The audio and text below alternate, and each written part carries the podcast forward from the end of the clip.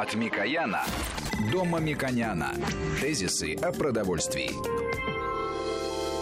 Здравствуйте, студии Валерий Санфиров и Мушек Мамиконян, председатель попечительского совета фонда премии Столыпин. Мушек Лович, здравствуйте. Здравствуйте, здравствуйте. Мушек Лович, вот мы с вами часто слышим от наших слушателей, ну и даже от коллег вы это часто слышите, о том, что проблема, которая возникает, такая психологическая, э, это между отношения между теми, кто производит продукты, их продает, и теми, кто их покупает. Ну, да. То есть и все вот наши сложные схемы, которые мы... И теми, кто их производит. И теми, кто их производит. Да. И наши все вот разговоры иногда упираются в то, что просто люди, вот, э, наслушавшись, э, как правильно питаться, приходят в магазин, э, покупают свежие продукты, например, условно говоря, кладут их дома на 2 часа, на 3 где-нибудь на теплый пол. Потом и... берут газету или э, слушают радио и слушают э, какие-то информационные вещи, которые раньше они при потреблении не слушали, потому что не было радио, не было телевидения, они были удовлетворены, что они купили, что они приготовили. Но Поэтому... продукты-то стоят, да, и поэтому, да, когда да, они их открывают, то у них да. ненависть возникает к тому, да. кто их порекомендовал. Дело в том, что э, современное общество характеризует тем, что э, очень быстро распространяется информация, информация распространяется и среди э, среды авторитетной, в смысле знаний и среды авторитетных знаний. Это ученые, это специалисты, которые понимают и говорят о том, что что понимают. И просто э, модно говорить о общепринятых вещах, как там красота, диета, э, продукты, даже не, не будучи специалистом. И поэтому информационное поле с не, э, некоторой точки зрения, оно хаотично. И оно иногда вводит э, в заблуждение даже специалистов. Вот вы правильно сказали, и мои коллеги иногда приходят, они возмущаются, почему так сказали на каком-то эфире, или так сказали, а вы не реагируете. Ну, невозможно реагировать. Современный мир устроен таким образом, что э, потребителей очень много, мнений очень много, и поэтому я считаю, что сегодняшней передачей было бы хорошо провести линию. Э, э уровень э, технологий, уровень э, торговли и э, как менялось, наверное, э, наше общество в целом, для того, чтобы понять, что то, что мы сегодня имеем, это естественный ход событий, когда развивается торговля, когда развивается обмен информацией, возникают новые технологии, новые возможности, они адаптируются, и многие из них задерживаются, потому что они имеют огромное количество полезных для потребителей свойств, Э, характеров, и они пойдут с нами э, дальше. И очень часто бывает, что мы слышим, что какие-то новые веяния появились, технологии э, да, в переработке, в логистике, но на самом деле, если проанализировать, они на самом деле очень-очень традиционные. И поэтому мне э, было бы важно поговорить на тему, как развивались технологии и как развивалась торговля. Ну, начнем, наверное, с самого древнего образа, когда человек еще был охотником и собирателем. Он сам охотился, сам добывал, сам перерабатывал, и одновременно он стал накапливать знания потому что он, например, находил ягоду, которая приводила к отравлению, а потом находил ягоду, которая, наоборот, не приводила к отравлению. Он накапливал знания. Передавал эти знания или не передавал, я думаю, что он не успевал передавать, потому что человек жил очень короткое время.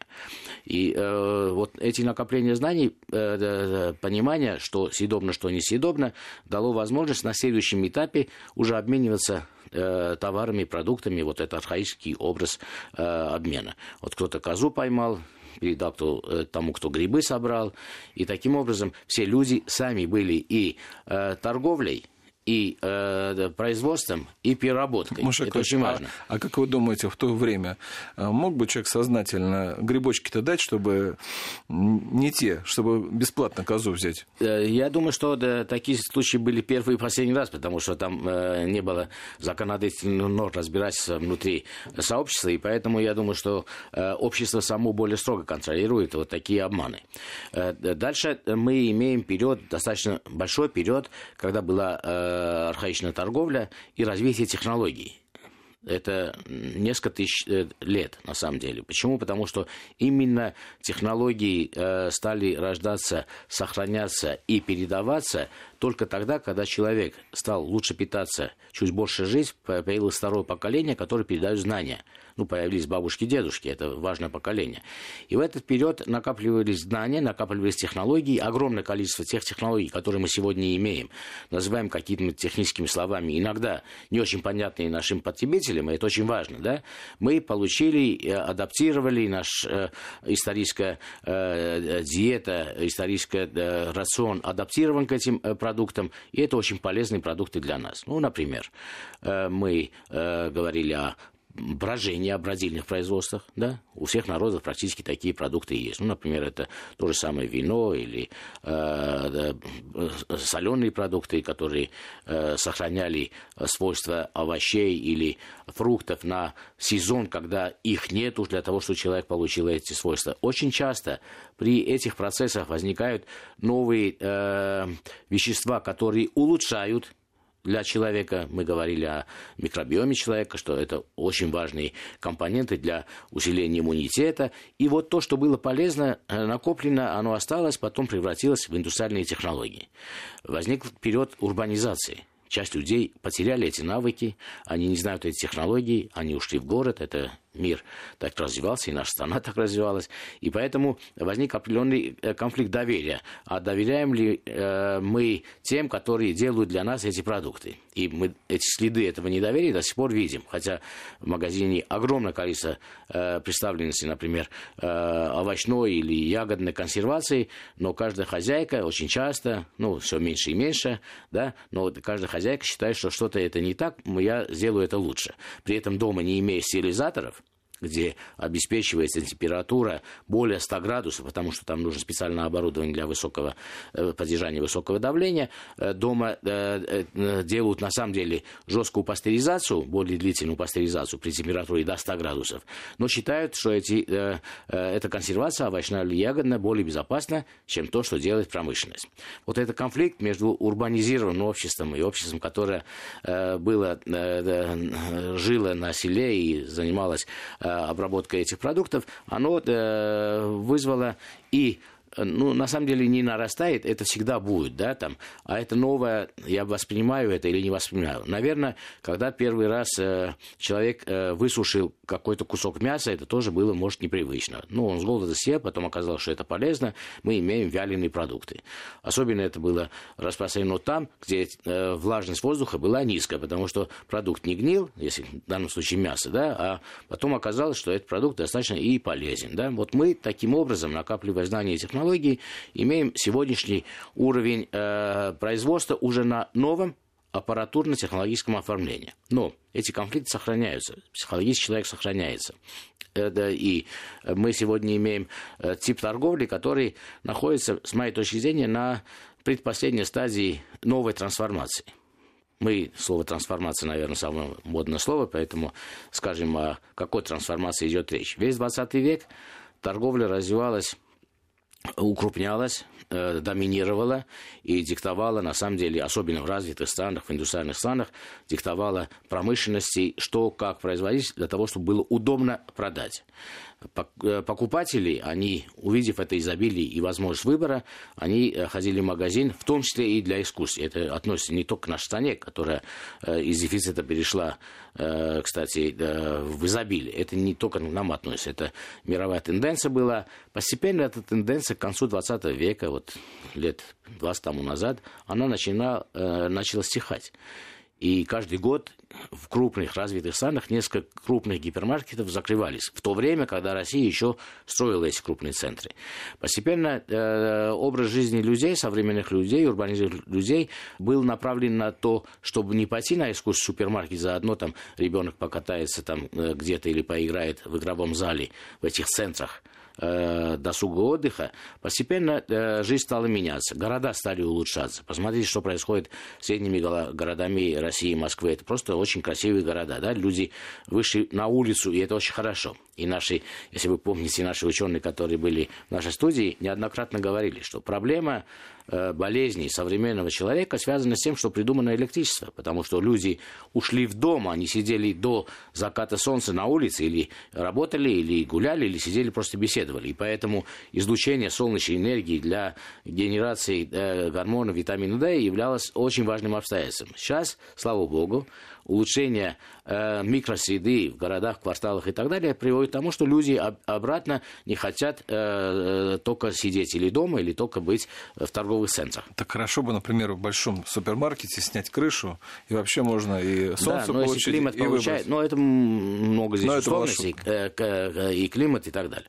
Теперь, что э, мы имеем на сегодняшний день? Мы имеем на сегодняшний день возможность быть информированным и дать информацию огромному количеству людей. И очень часто это используется для добросовестных целей, и очень часто для недобросовестных целей. Кстати, Машикович, да. я тут я должен процитировать, что мы долго говорили, читает или не читает э, наш слушатель этикетку. Вот по последним данным э, стали больше значительно читать Роспотребнадзора как раз именно этикетку, и где-то около 70%, когда приходит в магазин, э, сразу же смотрят, из чего это состоит, и сроки хранения. Да, это, мне кажется, очень положительный шаг. И в данном случае, когда вы читаете, вы должны понимать, что там написано, потому что мы неоднократно это обсуждали, но все равно общественное мнение достаточно консервативно, считает, что если там индекс Е, а это на самом деле европейская сертификация индекс Е, то это э, заведомо плохо. Хотя в яблоке 8 э, Е э, кислот содержит, например, да, витамины, тоже обозначены этим буквами. Поэтому нужно распознать, что есть хорошо, что плохо. Одно дело хорошо, что читают.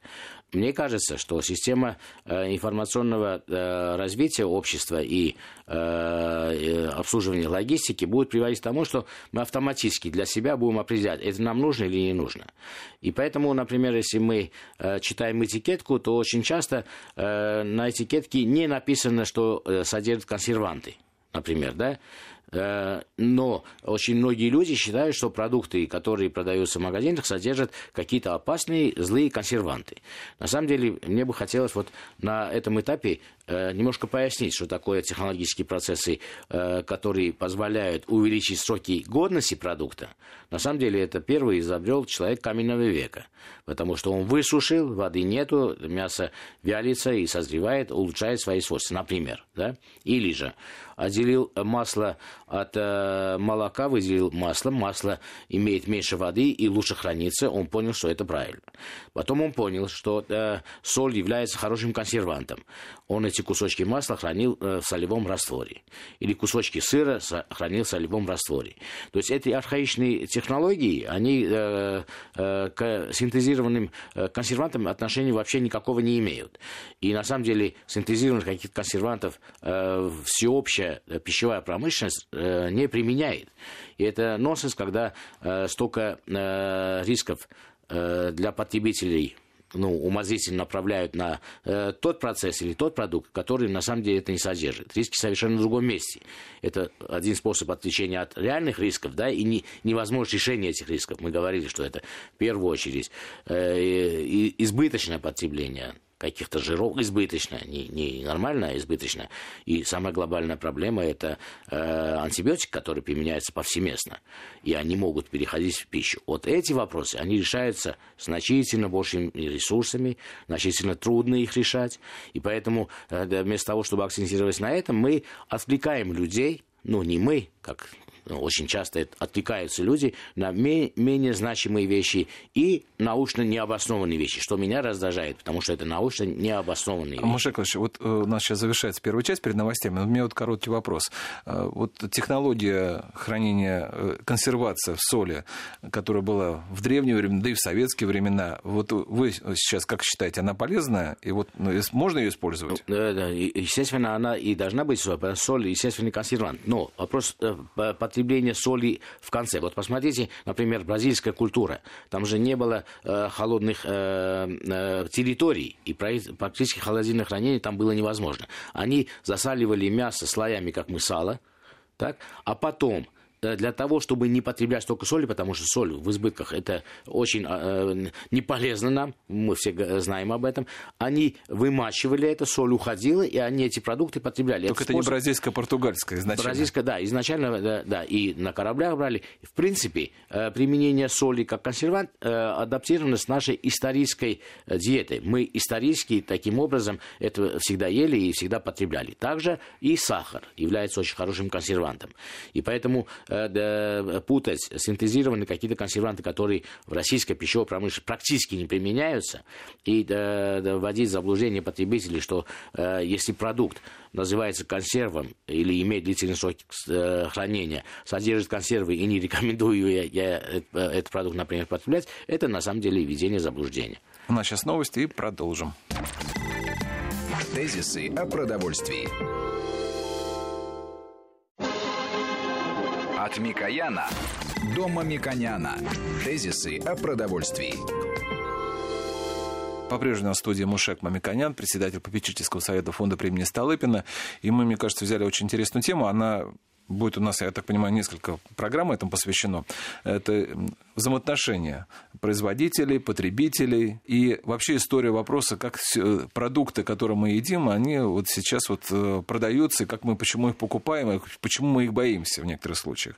И мы говорили с вами о консервантах, о том, что полезно или нет соль, сахар, который да. является в том числе консервантом. Ну, нужно тогда и перечислить, э, что является вообще естественными веществами, которые, они совершенно натуральные, они используются исторически, и они э, оказывают консервирующий эффект. Консервирующий в хорошем смысле, они сохраняют полезные свойства продукта для того, чтобы мы в сезон, когда это растет или когда это забивается, и выгодно забить скот, например, осенью, а потреблять зимой или весной, эти продукты э, всегда использовал человек. Ну, это, например, винный уксус, это лимонная кислота, это соль, это сахар. Это процессы, которые приводят или к сушке, или к ферментации, к брожению продукта. И тем самым мы сохраняем полезные свойства продукта. Теперь э, вот давайте такой примитивный, простой, мой любимый пример. Э, например, э, тушенка, я сам люблю тушенку, рекомендую есть тушенку, потому что это, ну, если хорошего качества, потому что очень многие э, производители нахамили в свое время, и поэтому доверие к этому продукту снизилось. Но это очень правильный, очень хороший продукт, это правильная технология. Посмотрите, когда производится тушеное мясо, мясо обрабатывается при температуре 115 градусов. И э, многие считают, что если это высокая температура, в этом случае мы теряем что-то много полезного из этого продукта. Теперь для сравнения я вам могу сказать, когда вы делаете шашлыки, то мясо вы обрабатываете при температуре 200-300 градусов. Так? Это означает, что вы ничего ни там, ни там не теряете выше того, что вы могли бы потерять. Когда вы запекаете у себя в духовке э, окорок или э, лопатку или любой кусок мяса, то вы применяете температуру, вы сами лучше меня знаете. Э, 100, 180, 220, вот в этом интервале применяете температуру. Поэтому, когда вы условно консервируете мясо через температурную обработку, данном случае, ну, типичная тушеная говядина по стандартам, по ГОСТам, по любым правилам во всем мире. Это температура всего 115 градусов. И за счет этой температуры вы и герметичности упаковки вы обеспечиваете длительный срок хранения продукта. Поэтому, если, например, продукт имеет длительный срок хранения или консервирован в виде э, банки или пленочной э, упаковки и так далее, это не дает основания э, людям, которые не очень компетентны, говорить о том, что там содержится, возможно, консервант, поэтому длительно хранится.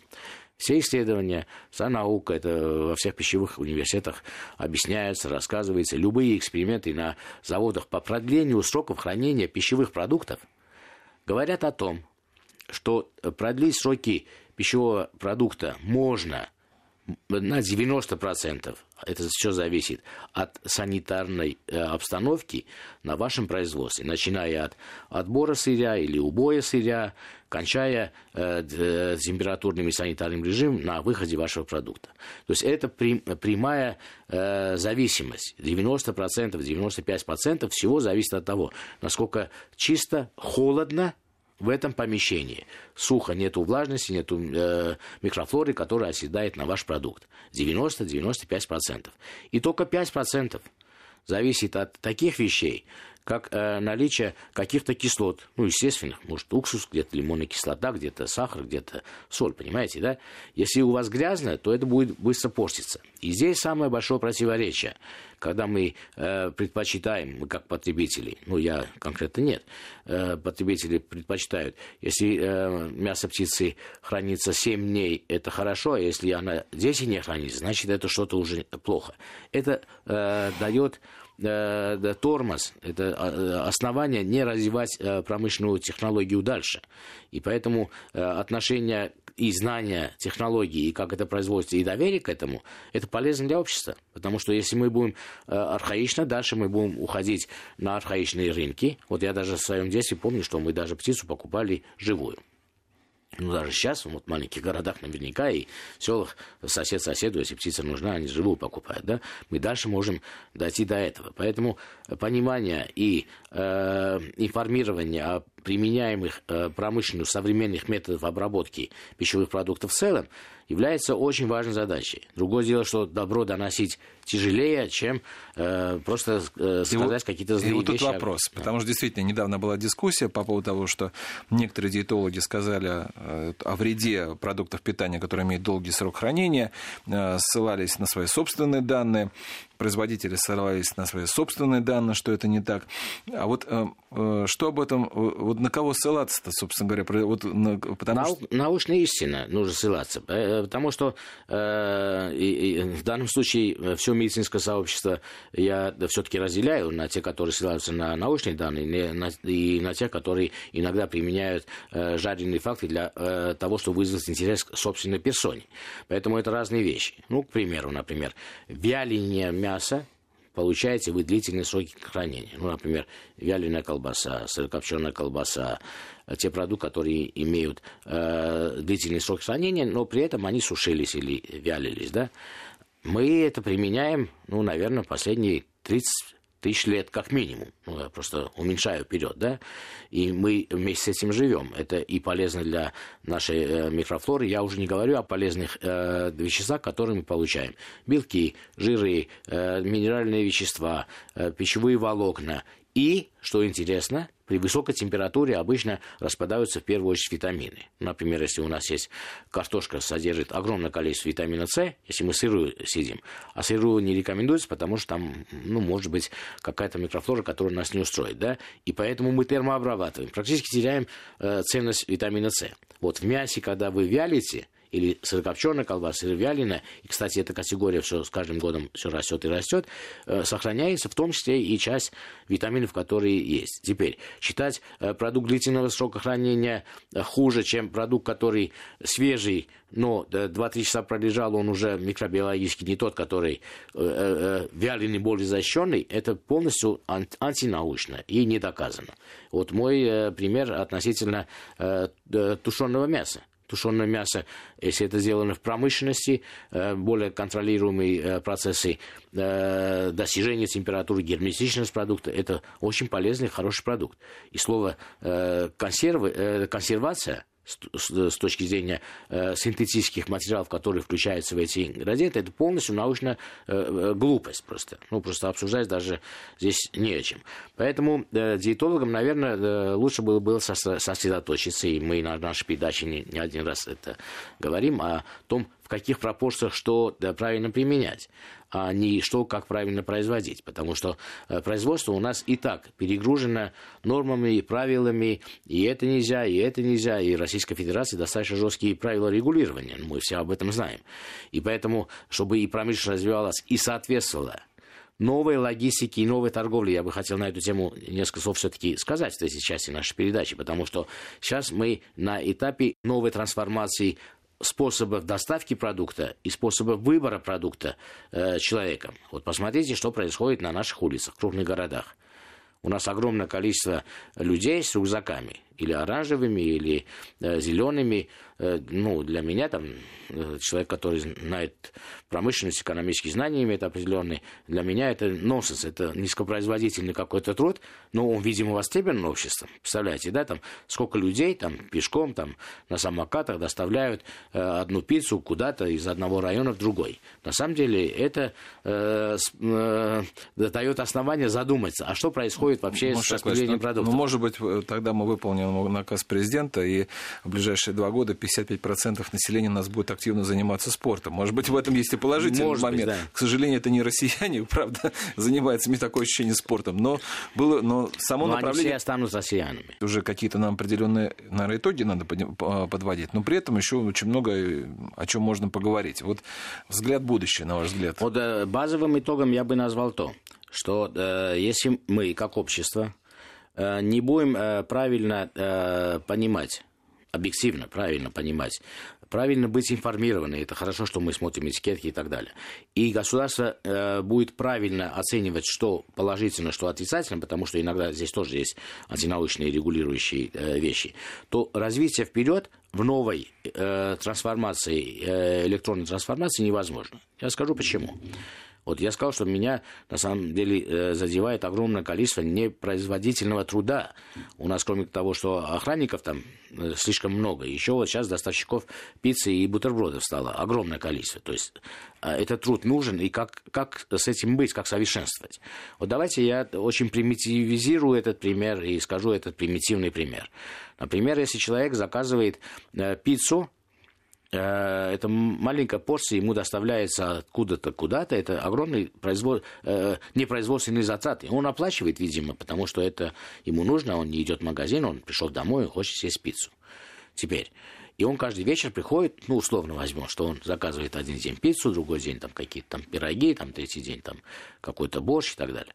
Теперь представим, что это будет развиваться. А на самом деле это развивается, потому что электронный заказ и доставка развивается. На самом деле развивается. И я считаю, что очень правильное решение, что такая крупнейшая организация, как Почта России, она может получить э, новые возможности роста наравне с мировыми гигантами, как Amazon, как Alibaba, как э, Яндекс Доставка, так Delivery Club. Это очень э, важный э, составляющий будущей трансформации, электронной трансформации общества.